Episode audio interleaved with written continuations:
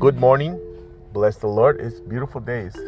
Seven o'clock is still a little dark out there, but Sunday, don't forget, Saturday night to Sunday morning, it is the light savings time. We change the hour back, I think, something like that.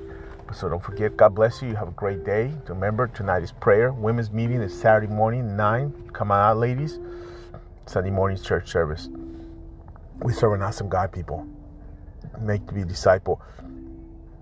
Read your Bible. Memorize your scriptures. Pray. Come on out and practice how to be a disciple for Jesus Christ. We'll be at 6 o'clock at the church praying. You have an awesome day. To encourage you, 2 Timothy 3.16.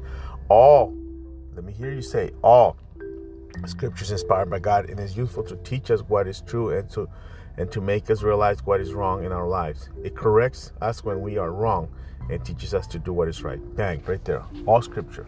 Sometimes you're wrong, man. You gotta admit. Sometimes I'm wrong. Sometimes you're wrong. Sometimes we're wrong. But the scriptures show us the, the right way. Don't be deceived to think you're obeying God when you're not. Come on, get real. Are you really obeying God? Think about it. You have an awesome day. God bless you. And if you need anything, we're here for you. God bless.